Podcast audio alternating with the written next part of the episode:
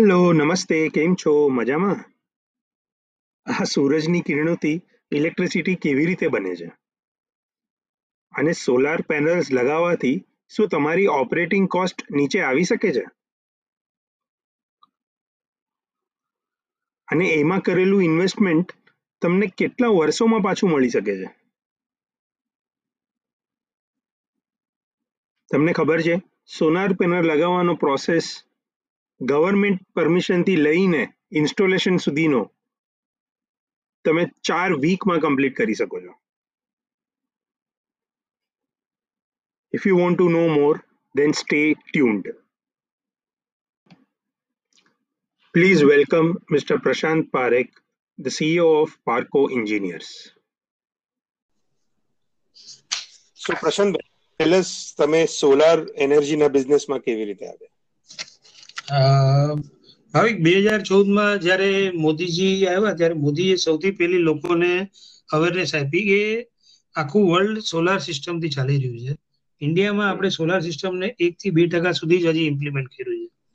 એણે લોકોને અવેરનેસ આપી કે સન જે આપણું મેઇન સોર્સ ઓફ એનર્જી છે એને તમે યુઝ કરવાનું ચાલુ કરો.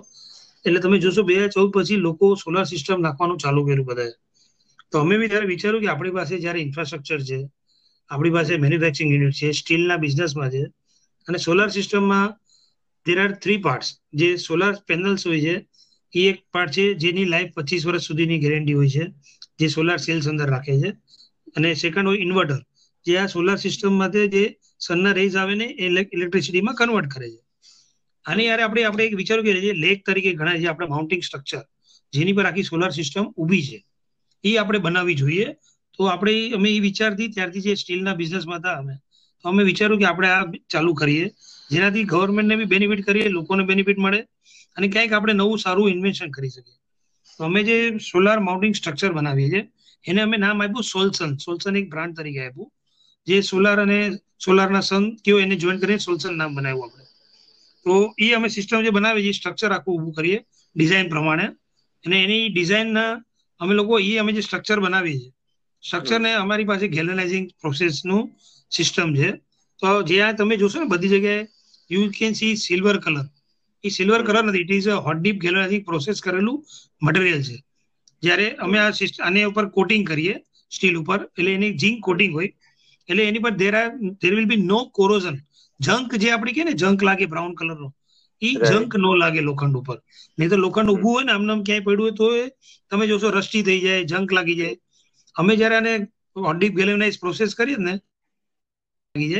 નેક્સ્ટ 20-25 વર્ષ સુધી આને જંક ન લાગે. તો આનાથી તમારું ફ્યુચર મેન્ટેનન્સ કોસ્ટ બચે છે, લોકોનું સેવિંગ થાય છે, અને આ કોઈ બી સિસ્ટમ બદલાવાની જરૂર નથી પડતી. સો એટલે આ એન્વાયરમેન્ટ ફ્રેન્ડલી પ્રોસેસ છે આખો, એવી રીતે સોલાર ઇઝ એન્વાયરમેન્ટ ફ્રેન્ડલી.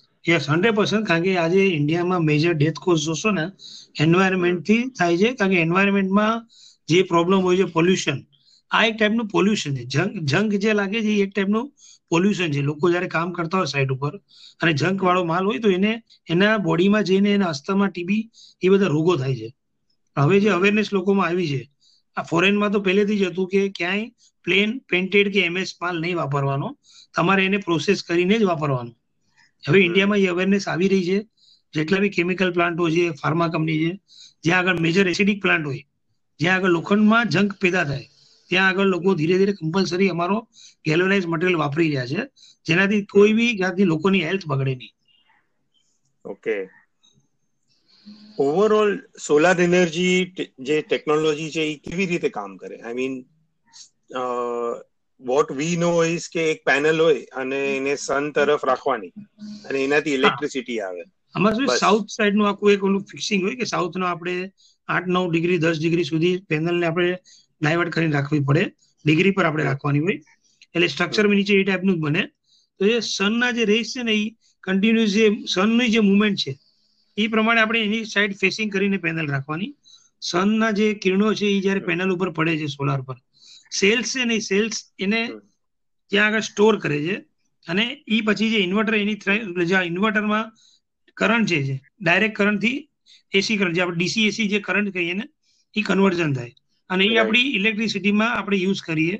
સોલારમાં ઘણી જોઈ છે. પેલા લોકોના તમે સી બીપીએલ જે લોકો છે બિલો પોવર્ટી લાઈન વાળા લોકો, ગવર્મેન્ટ બધી સ્કીમ લોકોને જે આપી રહી છે ગામડાઓમાં ને 3 ટાયર 4 ટાયર સિટીમાં દરેકના ઘરની બહાર એક સિંગલ પેનલની સોલાર લાગે, એમને એક ટ્યુબલાઇટ આપી દીધી નાની, એ પોતપોતાને ત્યાં એક એક લાઇટ મિનિમમ લોકોને મળે જે ફ્રી ઓફ કોસ્ટમાં થઈ જાય લોકોને, જેનો આગળ કોઈ ખર્ચો નથી.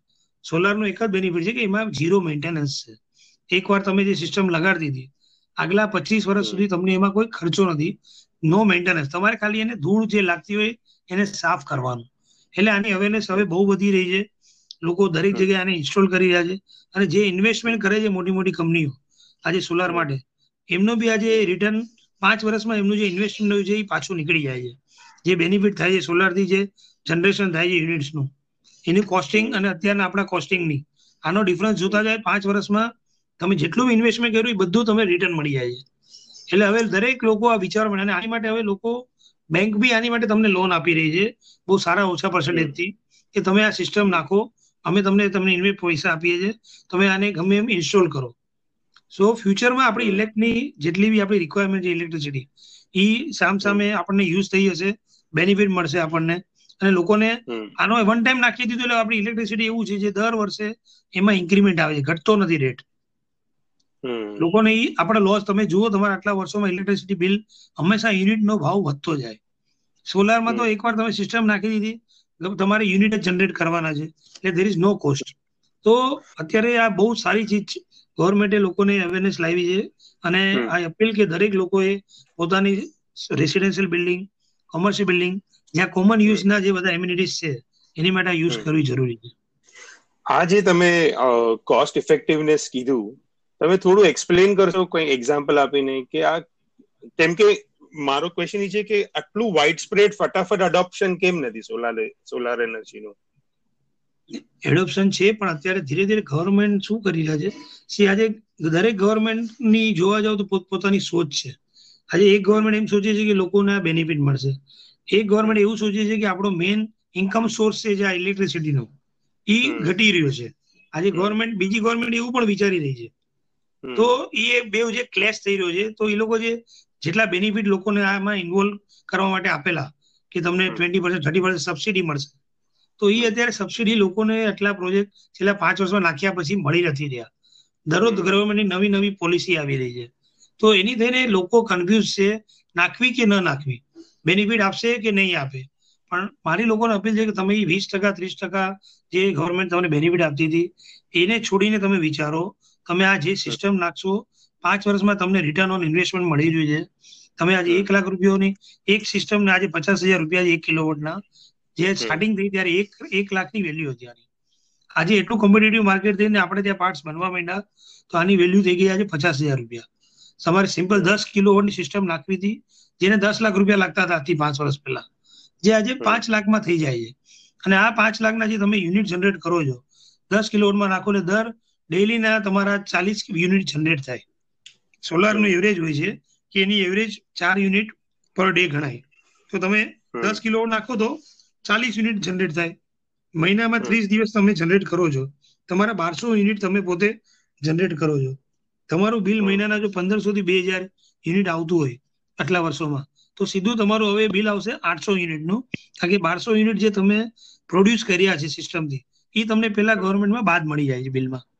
તો એ તમે જે કેલ્ક્યુલેશન કરતા છો ને તો તમારો એ જે યુનિટ બચે છે એનો જે ખર્ચો છે આજે એ તમારો ખર્ચો 3 થી 5 વર્ષની વચ્ચેની એવરેજમાં એ પૈસા તમારા રિટર્ન થઈ જાય છે. અને એની પછી તો તમને ફ્રી છે. યસ, વિધાઉટ સબસિડી છે. સો હવે ક્વેશ્ચન એ છે કે એન્વાયરમેન્ટને ફાયદો છે, બાયરને ફાયદો છે કેમ કે એમને રિટર્ન ઓફ ઇન્વેસ્ટમેન્ટ મળી જાય છે, અને રાઈટ મોરલેસ ગવર્મેન્ટને બી ફાયદો છે. તો ઓવરઓલ સ્ટેટ સપોઝ તમારા એમ્પ્લોઈઝ છે એનો કેવી રીતે ફાયદો થાય કે ઇવન તમે જે કોઈ કમર્શિયલ ફેક્ટરીઝમાં કે ક્યાંય બી તમે ઇન્સ્ટોલ કરો તો એ લોકોના એમ્પ્લોઈઝને કેવી રીતે ફાયદો થાય? એમ્પ્લોયી બેઝ ઉપર ઘણી ચીજો એવી છે કે હવે આપણે ઘણી અત્યારે ઇન્ડસ્ટ્રીઓમાં જયારે તમે કામ કરતા હો ને બધી જગ્યાએ પાવર શોર્ટેજનો મેઇન જે પ્રોબ્લેમ આવી રહ્યો હતો જેને વિશે લેબરો, ઇન્ડિયામાં લેબરો છે ને જે અહીંયા કામ કરવા આવે એ લોકો 24/7 કામ કરવા તૈયાર હોય છે, કારણ કે જનરલી લોકો પૈસા માટે બિચારો કામ કરે છે. આપણે ત્યાં ઇન્ડસ્ટ્રી એવું છે કે દરેક જગ્યાએ પાવર સ્ટેકરિંગ ડે કમ્પલસરી થઈ ગયો છે. ઘણી જગ્યાએ તો ડેલી લાઇટ જાય. તમે વિચારો તો માણસ જે ફૂલ ટાઈમ પેમેન્ટ બી તમારે આપવું છે એમ્પ્લોય નથી આપી શકતા, કારણ કે અવર્સ બેઝ ઉપર કામ કરી રહ્યા છે આ લોકો. પણ જયારે આ સોલાર સિસ્ટમને લીધે તમને ફૂલ ઓફ એનર્જી મળી રહી છે આજે, તો એ જે એમ્પ્લોય છે, વર્કર્સો જે કામ કરી રહ્યા છે એમને આનો બેનિફિટ મળી રહ્યો છે કે એ લોકોને વિધાઉટ એની ડિસ્ટર્બન્સ લાઇટ મળી રહી છે, ઇલેક્ટ્રિસિટી છે. તો આજે ફેક્ટરીમાં પ્રોડક્શનો ચાલી રહ્યા છે, કોઈને પ્રોબ્લેમ નથી આવી રહ્યો, કન્ટિન્યુઅસ પ્રોડક્શન થઈ રહ્યું છે, જેનાથી એ લોકોને બી પર અવરના જે કામ કરવાના પૈસા મળે છે એ લોકો માટે બહુ બેનિફિટ મળી રહ્યો છે આને. અચ્છા. અને સપોઝ કોઈને સિસ્ટમ ઇન્સ્ટોલ કરવી હોય તો ટોટલ કેટલો ટાઈમ લાગે? Like right from first inquiry થી ચલો છેલ્લે આપણું ઇન્સ્ટોલ થઈ ગયું, આખો કેટલી પ્રોસેસ છે? આ એક સાયકલ છે ને, મિનિમમ 3 થી 4 વીકની છે. તમારે પેલા અપીલ કરવી પડે છે, તમારે એપ્લિકેશન કરવી પડે, તમારા એરિયામાં જે લોકલ ઇલેક્ટ્રિસિટી ઓથોરિટી હોય, MSEDC હોય કે MIDC હોય, ત્યાં તમારે બિલ ને બધું પ્રોડ્યુસ કરી તમારે જે સિસ્ટમ ઇન્ટિગ્રેટર હોય, જે તમે જેને કહો કે મારે ત્યાં આ સિસ્ટમ લગાડી દે, તો એ લોકો પહેલા તમારા બધા સાથે ગવર્મેન્ટ એક લેટર લખે છે ઇલેક્ટ્રિસિટી બોર્ડમાં કે અમારો ઇન્ટેન્શન છે કે અમે અમારે ત્યાં સોલાર સિસ્ટમ લગાડીએ. એટલે એ લોકો ત્યાંથી પરમિશન આપે તમને. પરમિશન આપ્યા પછી 2 વીકનું કામ છે સિસ્ટમ ઇન્સ્ટોલ કરવાનું, બહુ ઇઝી છે. એટલે મેક્સિમમ 4 વીકમાં કોઈ બી સિસ્ટમ તમે ઇન્સ્ટોલ કરી શકો છો. અચ્છા. અને ગવર્મેન્ટ પાસેથી પરમિશન જલ્દી મળી જાય છે? બહુ ઇઝીલી મળે છે. અત્યારે પરમિશન તમને 1-1.5 વીકમાં આપી જ દેશે. ઓકે. બીજું, ઓવરઓલ જે સોલારની અડોપ્શન છે એ તમે કયા કયા ટાઈપના બિઝનેસમેન અડોપ્ટ કરી રહ્યા છે? એક તો અમને ખ્યાલ છે કે કંઈક મોટી મોટી સોસાયટી તો કરી રહી છે, પણ ઇવન ઇન કમર્શિયલ સ્પેસ ના બિઝનેસીસ જલ્દી એડોપ્ટ કરી રહ્યા છે. નહીં, જ્યાં હવે તમે કન્સેપ્ટ જોશો દરેક જગ્યાએ કોમર્શિયલ કોમ્પ્લેક્સો બનવા માંડ્યા. તો એ કોમર્શિયલ કોમ્પ્લેક્સમાં જે મેક્ઝિયર ખર્ચો હોય છે કોમન એમ્યુનિટીઝનો, જ્યાં મેજર બહુ મેક્ઝિયમ લિફ્ટ હોય, કન્ટિન્યુઅસ 24 કલાક લાઇટો ચાલુ હોય, ઇન્ટરનેટ ચાલુ હોય, એટલે ઇલેક્ટ્રિસિટીનો મેઇન એક્સપેન્સ જે હોય છે તે ઇલેક્ટ્રિસિટીનો જ આવે છે. તો દરેક કોમર્શિયલ બિલ્ડિંગની ટેરેસ ઉપર અત્યારે લોકો દરેક કોમર્શિયલ બિલ્ડિંગ પ્લાનિંગ કરીને પોતાની જગ્યાનો યુઝ કરી રહ્યા છે કે આપણે આ જે ટેરેસ, અમે ટેરેસને કોઈ બીજી રીતે યુઝ કરી શકતું નથી. અને આ એક જ્યારે સોલાર સિસ્ટમ તરીકે તમે જો એને યુઝ કરી લો તો જેટલો તમારી કોમન એમ્યુનિટીઝના બિલો આવે છે મેજર જે તમને હેવી લાગે છે લોકોને, એ બહુ બેનિફિટ મળી રહ્યો છે. અને આજે તમે જેટલી બી મેટ્રો સિટી છે ત્યાં તમે જુઓ તો મેજર ઓલ એક તો સોસાયટીઝ બધી આની ઇમ્પ્લિમેન્ટ કરી રહી છે, અને કોમર્શિયલ બિલ્ડિંગ આને બહુ ફાસ્ટ ઇમ્પ્લિમેન્ટ કરી રહી છે. અચ્છા. અને કરન્ટલી જે તમને લેબરની સિચ્યુએશન લાગે છે, જે અત્યારે માઇગ્રેન્ટ ક્રાઇસિસ થઈ છે, તો એમાં તમારા બિઝનેસમાં કંઈ ફરક પડ્યો છે? 100%. એટલે દરેક બિઝનેસમાં આનો ફરક પડશે કે અત્યારે જે થોડો ડરનો માહોલ ઉભો થયો છે, અને એવું છે કે આપણે અહીંયા ફેમિલી હારે રહ્યા છે, લેબર લોકોને બી પોતાની ફેમિલી છે પોતાના ગામમાં, આજે કોઈ યુપી ના છે, કોઈ બિહાર ના છે, કોઈ બંગાળ ના છે, તો દરેક જગ્યાએથી એમનું ફેમિલીને ડર લાગી રહ્યો છે. અને જયારે આપણે મુંબઈ, મહારાષ્ટ્ર જે આજે ટોપમાં ચાલી રહ્યું છે કોરોનાના ડરથી, કે જ્યાં મેજર કેસો આવી રહ્યા છે, ત્યાં મેજર વર્કરો કામ કરી રહ્યા છે અત્યારે આ બધા બહારના. તો એ લોકોને અત્યારે આપણે ફેમિલીના બોલાવાથી, અને ફેમિલી બી નો ડાઉટ આપણું બી ફેમિલી આપણી કેર કરતું હોય, એમના ફેમિલી બી એમ જ કહે છે કે જ્યાં સુધી આ મુંબઈમાં પ્રોબ્લેમ, મહારાષ્ટ્રમાં બધે ચાલુ છે, તમે બેક ટુ આપણે ઘર આવી જાઓ, અહીંયા રહ્યો અને પછી તમે, અને કામ વગર તો એ લોકોને બી આજે જે કામની જરૂર છે, એવી રીતના આપણી ઇન્ડસ્ટ્રીઓને બી માણસોની જરૂર છે. પણ જે અત્યારનો ટાઈમ છે થોડો, અત્યારે એવું લાગી રહ્યું છે કે 6 મહિના 8 મહિના થોડો ટફ ટાઈમ રહે છે દરેક ઇન્ડસ્ટ્રી માટે. જ્યાં 100 મજૂરો કામ કરે, 100 મજૂરોની જે સ્ટ્રેન્થ હતી ત્યાં આગળ 30 મજૂરોથી કામ કરવું પડશે. અને અત્યારે અહીંયાના લોકલ જે મહારાષ્ટ્રન છે, જે અત્યાર સુધી એવું હતું કે દરેક કોમ્યુનિટીના વર્કરો મળી જતા હતા, મહારાષ્ટ્રન, યુપીના હોય કે બિહારના હોય કે બંગાળના હોય, પણ હવે એવું થશે કે અત્યારે તમને લિમિટેડ સૂત્ર મળશે, મહારાષ્ટ્રના લેબરોને તમારે રાખવાની, એટલે એ જ અવેલેબલ હશે તમારી માટે. એટલે અત્યારે 10 હશે મહારાષ્ટ્રના લેબર, તો એની ડિમાન્ડ 10-100 જગ્યાએથી આવશે, એટલે શોર્ટેજ થઈ જવાની છે લેબરની. એટલે અને આ વર્ષ એવું લાગી રહ્યું છે લોકોને કે પ્રોડક્શન ઓછું 100% આવશે આ વર્ષ. એવું છે કે જ્યાં તમારે સ્ટેબલ રહેવાનું છે, સર્વાઈવ કરવાનું છે, ઇન્કમ સારી રીતે ટકી જાય અને તમારો બિઝનેસ સર્વાઈવ કરો. તમે એમાં આપણે ડરીને ઘણા લોકો બિઝનેસ બંધ કરશે એવું અમને લાગી રહ્યું છે, પણ એ અમારી જે સ્ટ્રેન્થ છે જે સર્વાઈવ કરીને બહાર આવશે એની માટે ફ્યુચર બહુ સારું છે આગળ જતા. અચ્છા,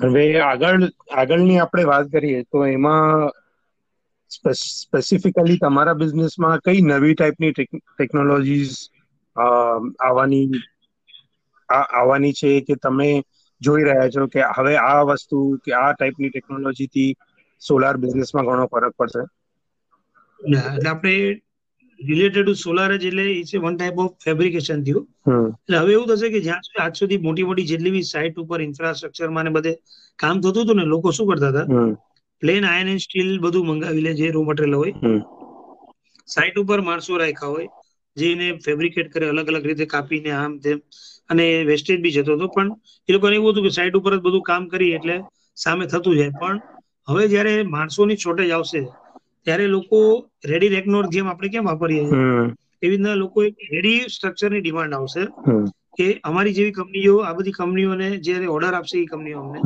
અમારે ત્યાં જે ડિઝાઇન પાર્ટ છે, ફેબ્રિકેશન પાર્ટ છે, તો અમારી માટે એ થોડું હવે કામ વધતું જશે એવું લાગે છે. અમારી ઇન્ડસ્ટ્રીમાં લોકો એમ કહેશે અમને તમે આ ડિઝાઇન છે રેડી કરીને આપો. એટલે જેમ આપણે સોલાર સિસ્ટમ કેમ 2 વીકમાં બનાવી દઈએ આખી, એવી રીતના સાઇટ ઉપર જે મોટા મોટા ઇન્ફ્રાસ્ટ્રક્ચર બનતા હતા જેને બનતા 4 મહિના લાગતા હતા, 2 મહિના લાગતા હતા, એ લોકો હવે અમને ડિઝાઇન સાથે કહેશે રેડી કરીને આપો, અમે લોકો સાઇટમાં એને 7 દિવસમાં જોઈન કરી નાખશું. એટલે આજે industry that is called PEB, pre engineering building જે કહેવાતું ને એ ટાઈપનું પ્રી એન્જિનિયરિંગ ફેબ્રિકેશન ટાઈપ થશે હવે ફ્યુચરમાં, કે લોકો રેડી કરીને મંગાવશે. અમારી જેવી કંપનીઓ જે આમાં લાઈનમાં છે એને કહેશે બધું રેડી કરીને આપો. સાઇટ ઉપર અમારા જે 50 માણસો જોતા હતા એને હવે 10 જ માણસો છે, પણ 10 માણસો આ કામ 7 દિવસમાં ઊભું કરી નાખશે સ્ટ્રક્ચર. તો એનું આગળ જતા અમને બેનિફિટ મળશે અને લોકો બી એ રીતનું પ્રેફર કરશે કે માલ રેડીમેડ અમને ડિઝાઇન સાથે બનીને આવે.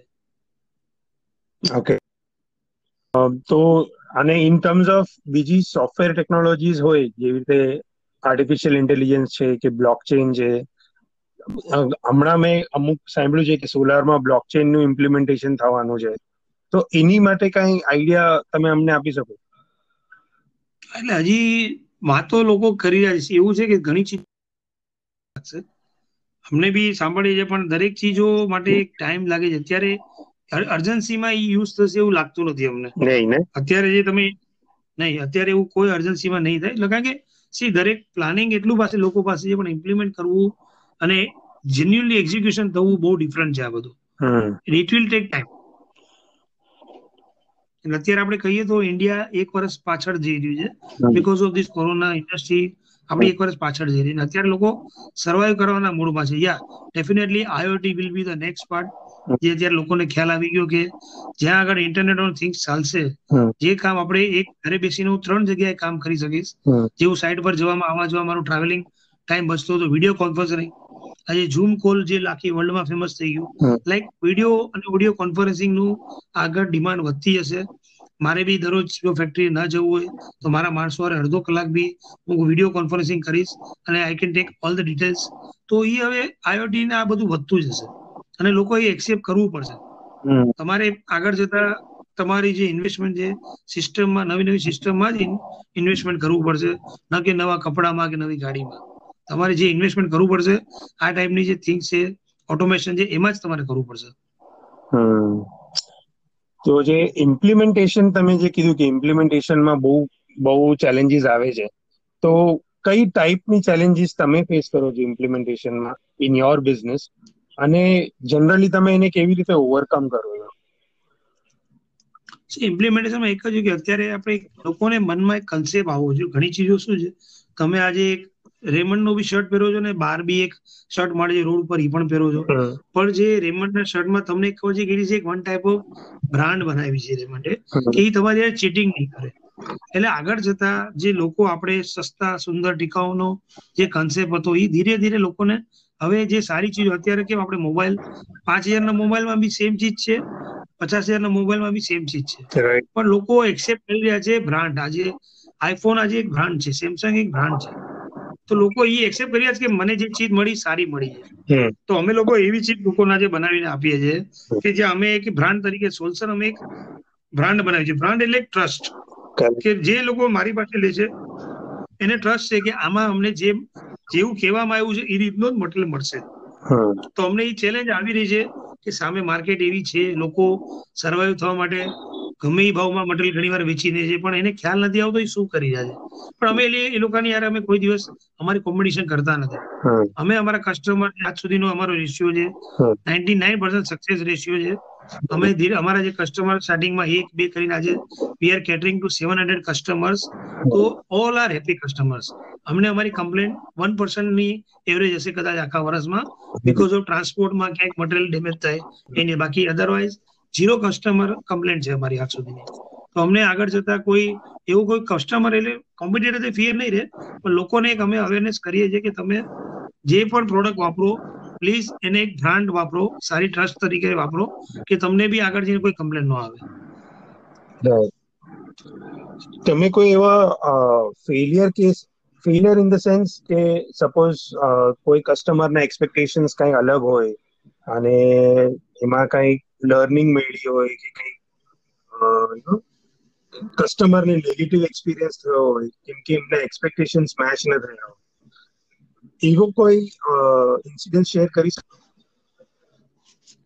હા, એટલે આવું સી લાઈફમાં એટલે વર્ષમાં તમારા બિઝનેસમાં એકાદ વાર 2 વાર થાય એવું જ. કે મેં તમને કીધું 1% 2% નો રેશિયો હોય આવો. કદાચ ક્યારેક મિસ્ટેક આપણા સ્ટાફની બી હોય, આપણી ડિઝાઇન પાર્ટની બી હોય, અને human mistake we can say કે જે માણસ છે તો ભૂલ થાય જ. એટલે ઘણી વાર એવું થઈ શકે છે. અમારે બી વર્ષમાં 10 ડિઝાઇન બનાવતા હોય છે અમારા માણસો, ક્યારેક એકાદ ડિઝાઇન એવું છે કે ક્યાંક મિસ્ટેક થઈ શકે છે. તો અમે લોકો કસ્ટમરની જે દિવસે ખ્યાલ અમને કમ્પ્લેન આવે અમે અમારી કોસ્ટ ઉપર મટીરિયલ નવું બનાવીએ છીએ, જૂનું કસ્ટમર પાછું લાવે જૂનું મટીરિયલ અને કસ્ટમરને નવું મટીરિયલ આપીએ છીએ. 100% વર્ષમાં એકાદ તો ફેલર એવો અમને અનુભવ થાય જ છે આવો, પણ એમાંથી અમે ઓવરકમ કરીએ છીએ. એટલે અમે બિઝનેસમાં ગણીએ છીએ કે તમારે 2-5% આ તમારો પ્રોબ્લેમ આવવાનો છે, તો યુ હેવ ટુ બી કે તમારી પાસે આની તૈયારી રાખવાની છે, કારણ કે હ્યુમન નેચર છે આપણું, સાહેબ મિસ્ટેક થઈ શકે છે અને આપણે એને ઓવરકમ કરી શકીએ છીએ, તો વાય નોટ. અને તમને હવે જ્યારે કોઈ બી નવા કસ્ટમરની ઇન્ક્વાયરી આવે તો એ લોકોના એક્સપેક્ટેશન્સ કેટલા રિયાલિસ્ટિક હોય કે એ લોકો એકચ્યુઅલી ઇન્ક્વાયરી કરતી વખતે શું ધ્યાનમાં રાખવું જેનાથી એમને બેનિફિટ થાય? જેમ મેં તમને કીધું કે અમે લોકો આજે ગેલવનાઇઝિંગ પ્રોસેસ કરીને માલ આપીએ છીએ, પણ આજે જે મોટી સાઇટ ઉપર દરેક જગ્યાએ એવું શું છે કે ઘણા પરચેસરોને કંઈક તમે પરચેસ કરવા માટે રાખ્યા છે, પણ એને ખબર નથી કે શું પ્રોડક્ટ પરચેસ કરી રહ્યો છે. એમની પાસે જે ઇન્ડન્ટ આવે છે એ ઇન્ડન્ટનો એને 5-6 જગ્યાએ ઇન્કવાયરી મોકલાવી અને એને રેટ લેવાના છે, પણ એ કસ્ટમર ડીપ, તમારો પરચેસર ડીપમાં જતો નથી કે એ જેને જેને ઇન્કવાયરી મોકલાવે છે એમાંથી કઈ કંપની સદ્ધર છે, કઈ કંપનીની પાછલી ઇમેજ સારી છે લોકોમાં. એટલે જે હવે તમે આયોડ થિંગ્સ આવી રહ્યું છે, લોકો મેજર જ્યાં સુધી લોકો કંપનીનું સર્ચ નહીં કરે, મને બી કેમ કોઈ ચીજ લેવી હોય તો મારે 5 જગ્યાએ રિસર્ચ કરવું જરૂરી છે કે હું મારા પોતા માટે લઈ રહ્યો છું, પણ એ કન્સેપ્ટ હવે આપણામાં બહુ સ્લો ચાલી રહ્યો છે, કારણ કે દરેક જગ્યાએ લોકોને એમ થાય છે મને સસ્તું કેમ મળે.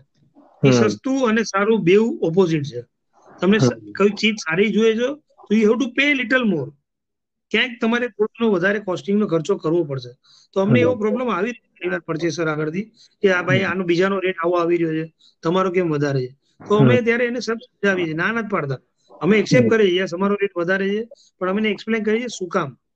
સાહેબ અમે જે ચીજ આપી રહ્યા છે એનો આ ડિફરન્સ જુઓ, કોટિંગ જે આપી રહ્યા છે એનો ડિફરન્સ જુઓ, અમે ગેરંટી આપી રહ્યા છે એનો ડિફરન્સ જુઓ. ત્યારે 100માંથી 90 જણ એક્સેપ્ટ કરીને અમને 100% ઓર્ડર આપે છે. 5-10% જ્યાં આગળ એવું હોય છે જ્યાં પરચેસરને એમ્પ્લોય પરફોર્મન્સ બેઝ સિસ્ટમ જ્યાં કંપનીઓમાં ચાલતી હોય ને ત્યાં સિસ્ટમમાં અમે જોયું છે ઘણીવાર પરચેસર કંપનીને દેખાડવા કે હું સસ્તું લઈ આવ્યો એની માટે તેને એ લોકો બાર્ગેનિંગ કરીને મટીરિયલમાં કોમ્પ્રોમાઇઝ કરી રહ્યા છે. અમારી રિક્વેસ્ટ છે કે જે પરચેસરો અત્યારે પરફોર્મન્સ બેઝ સિસ્ટમ માટે કંપનીઓની મિસ્ટેક છે, આમાં પરચેસરની મિસ્ટેક નથી. કંપનીઓ એમ કહે છે કે તમે કંપનીના પૈસા કેટલા બચાવો છો, પણ જે પ્રોડક્ટ લઈ રહ્યા છે તમે એ પ્રોડક્ટને જીન્યુન 10ની વેલ્યુ હોય તો એ તમને 8માં કઈ રીતે મળ્યું એ વિચારવું જરૂરી છે. એટલે વેલ્યુ બેઝ હોવું જોઈએ અલ્ટિમેટલી, અધરવાઇઝ એ લોકોને જ એક્સપેન્સિવ પડશે. સસ્તી વસ્તુ આગળ જતા તમને જ એ લાગે કે જે વસ્તુ 10 વર્ષ ટકવાની હતી હવે એ 5 વર્ષ કેમ ટકી. પ્રોબ્લેમ ત્યારે અને લોકોને એ જે રિકરિંગ જે ખર્ચો છે પાછો કે 10 વર્ષ માટે મારે એક જ વાર ખર્ચો કરો ને હું આવે 2 વાર ખર્ચો કર્યો તો મારા તો 16 રૂપિયા ગયા, બોલો 10 રૂપિયા બાદ મારું 10 વર્ષ ચાલતું હતું. બરાબર, સો એ એક અન્ડરસ્ટેન્ડિંગ આવી જરૂરી છે. Yes, right. તમારો વર્કિંગ અવર્સ કેવી રીતે છે પ્રશાંતભાઈ? ઇટ લુક્સ લાઈક કે 700 પ્લસ કસ્ટમર્સ એટલે બહુ બિઝી લાઈફ ચાલતી હશે તમારી. એટલે સર અમારી 9 to 9 I am working timing જે છે સવાર 9 થી આપણે સ્ટાર્ટ કરીએ, 9 સુધી આપણે બિઝનેસના ટાઈમિંગ રાખ્યા છે. અને લાઈન ઘણીવાર એવી છે કે રાતના અડધી રાતે કોઈને કામ આવે તો વી હેવ ટુ રિપ્લાય, કારણ કે આપણે ઇન્ડસ્ટ્રીમાં છે જ્યાં લોકોને આપણે સર્વિસ આપી રહ્યા છે સારા પ્રોડક્ટની, તો ક્યારે બી કોઈને પ્રોબ્લેમ આવે તો રાતના અમારે 12 વાગે બી જવાબ આપવો જરૂરી છે. So how does your family take it? Families without family support nothing is possible. જેમ તમને ભાવિકભાઈ ખ્યાલ છે, ફેમિલીનો સપોર્ટ હશે તો જ તમે આ કામ કરી શકો છો. એટલે એ લોકો બી ખ્યાલ છે, અમારા વાઇફ કિડ્સ એ લોકો બી આનો સપોર્ટ છે મેન, કે એ લોકોને ખ્યાલ આવી રહ્યો છે કે આ બિઝનેસની આપણી ઘણા બિઝનેસ એવો હોય છે કે શેર બજાર ગયો તમે 4 વાગે પતી જાય, કે એ લોકોને ખ્યાલ છે કે 10 થી 4 માં એ લોકો જે કરવાનું છે ત્યારે જ ડિસિઝન લઈને કરે છે. પણ આપણી લાઈન જયારે ઇન્ફ્રાસ્ટ્રક્ચર ની છે ક્યારે ક્યાંથી રિક્વાયરમેન્ટ આવે ખ્યાલ નથી, તો આપણા ફેમિલીને ખ્યાલ છે કે આપણી બિઝનેસ લાઈન જ એવી છે. નો ડાઉટ એ લોકોનો સપોર્ટ છે આમાં, અને એ લોકો ક્યારેક આપણને આને રોલ મોડલ જોતા હશે આપણા કિડ્સ, એવું અમને બી લાગી રહ્યું છે, કારણ કે દે આર સપોર્ટિંગ અસ. હવે સર્ટન એજ પછી હવે એ લોકો મેચ્યોર થઈ ગયા પછી એ લોકો આપણે નવી સિસ્ટમ જે શીખવાડી રહ્યા છે જે આઈઓટી જે કદાચ મે બી અમે એક્સેપ્ટ ન કરીએ પણ અમારા કિડ્સ એને એક્સેપ્ટ કરી અમને એમાં હેલ્પ કરી રહ્યા છે. નાઈસ. અને ફ્રી ટાઈમમાં તમારું તમે શું કરો પ્રશાંતભાઈ? Do you can you recommend any good? Free ટાઈમમાં ટ્રાય કરીએ કે ફેમિલી હારે બેસીએ, ટીવી જોઈએ, ક્યારેક મૂવી જોઈએ, ફ્રી ટાઈમ એ રીતે આપણે કરીએ છીએ કે એમની હારે બને ત્યાં સુધી વધારે કન્વર્ઝેશન કરીએ આપણે. અચ્છા, સો બેસિકલી તમે out and out family man છો, જરા બી ફ્રી ટાઈમ મળ્યો એટલે ફેમિલી સાથે રહે. ના, ફેમિલી એન્ડ ફ્રેન્ડ્સ કે જ્યાં આગળ શું છે તમે કે થોડુંક તમારું માઇન્ડ ડાયવર્ટ રહે રેગ્યુલર સબ્જેક્ટમાંથી બિઝનેસના, અને તમે બીજા જે એન્ટરટેનમેન્ટ ટાઈપ તમારું ગ્રુપમાં રહેવું જોઈએ. સો અમે એ બી પ્રિફર કરે છે કે મહિનામાં 1-2 વાર તમારું એન્ટરટેનમેન્ટ આ રીતનું થવું જ જોઈએ. બહાર જતા હો તમે ફેમિલી હારે કે ફ્રેન્ડ્સ હારે, which is very much necessary to divert your regular mind. So what are your favorite movies or books જે તમને ગમે છે? To be very frank, હું books કદાચ બહુ વાંચતો નથી, પણ પ્રયાસ છેલ્લા મારા બિઝનેસના આટલા ટેન્યુરમાં મેં ઘણા એવા મેનેજમેન્ટના ક્લાસો કર્યા છે. લાઈક મેં 40 years પછી મેં SP જૈન કોલેજ કરી મેનેજમેન્ટ માટે, I have done management work 1 yearનો કોર્સ કર્યો. પછી મેં અમરીશ છેડાનો કોર્સ કર્યો છે, જગદીશ જોશીનો કોર્સ કર્યો છે, રાધા કૃષ્ણ પિલ્લાઈનો કર્યો, મીડાસ એન્ટરપ્રાઇઝ, અને કરન્ટલી અત્યારે બશેષ ગાલાનો 39 સોલ્યુશન એઝ એ મેન્ટર તરીકે અમે એને એપોઇન્ટ કર્યા છે અમારી કંપનીના. સો રેગ્યુલર અમે બિઝનેસ માટે જે બી હોય અમે ઇમ્પ્રુવમેન્ટ માટે regularly I am doing that. Right. અને આગળના શું પ્લાન છે in next 5 years? Where do you see your company? Right. એટલે હવે અત્યારે આપણે એક સ્ટેજ એવું છે કે જે આપણી પાસે દરેક ચીજો આપણે ઇન્વોલ્વ કરી છે ઇન હાઉસ. વન સ્ટોપ તમે કહો કે ફેબ્રિકેશન બી છે, ટેસ્ટિંગ લેબોરેટરી પણ છે, અને આજે ગેલેરાઇઝિંગ હાઉસ બી છે. કરન્ટલી અત્યારે આપણી પાસે ઇન હાઉસ બધું છે ને, અમે લોકો સારા કંપનીઓ વાળે આજે કામ કરી રહ્યા છે. ફ્યુચર એ છે કે અત્યારે જે સ્ટ્રેન્થ છે પાર્કોના પોતાના 40 જણ 40 એમ્પ્લોઈઝ છે, દરેક લોકો પાર્કોની સાથે એ લોકોનો બી ગ્રોથ થવો જોઈએ. જે પાર્કોનો ગ્રોથ થાય છે એમાં એ લોકો બી એટલા જ પાર્ટનર હોવા જોઈએ. એટલે આપણું ફ્યુચર એ છે કે નેક્સ્ટ 5 વર્ષમાં દરેક માણસનું પોતાનું ઘર હોય છે. આ સપોઝ નાની રૂમમાં રહેતો હોય તો એક ફ્લેટ લઈ લે સિંગલ, પણ નાનો પોતાનો હોવો જોઈએ, કે નાનું વેહિકલ પોતાનું હોવું જોઈએ. એટલે અમે અમારા જેવો ગ્રોથ આપણો બી થઈ રહ્યો છે એવો સેમ પ્રોપોર્શનેટ રેટમાં એમનો પણ થવો જોઈએ. એ અમે કરીને આખો નેક્સ્ટ 5 વર્ષનો પ્લાન બનાવ્યો છે કંપનીનો. જે આજે કંપનીનું અમારું ટર્નઓવર સપોઝ અત્યારે 50 કરોડ છે, તો નેક્સ્ટ 5 yearsમાં અમે એને 100 કરોડ પર પહોંચાડવા માટે આખું પ્લાનિંગ બનાવી રહ્યા છે. Okay, nice. All the best to achieve all this. અને તમને all good wishes from us. Thank you Bhavik, and thank you so much हमारा show पर आवा माटे, and we would like to have you again next year and see what else and what new things you are doing. Thank you wonderful Bhavik, talking with you. Thank you very much. Okay Prashant bhai, bye bye. Bye-bye.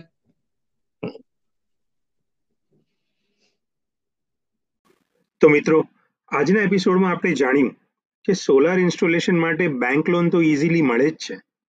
Total 5 વર્ષની અંદર તમારા ઇન્વેસ્ટમેન્ટનું return બી મળી જ જાય છે.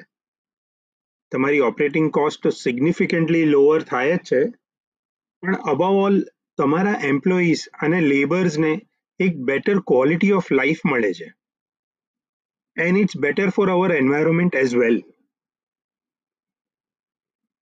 So thank you everyone, and I will see you in the next episode.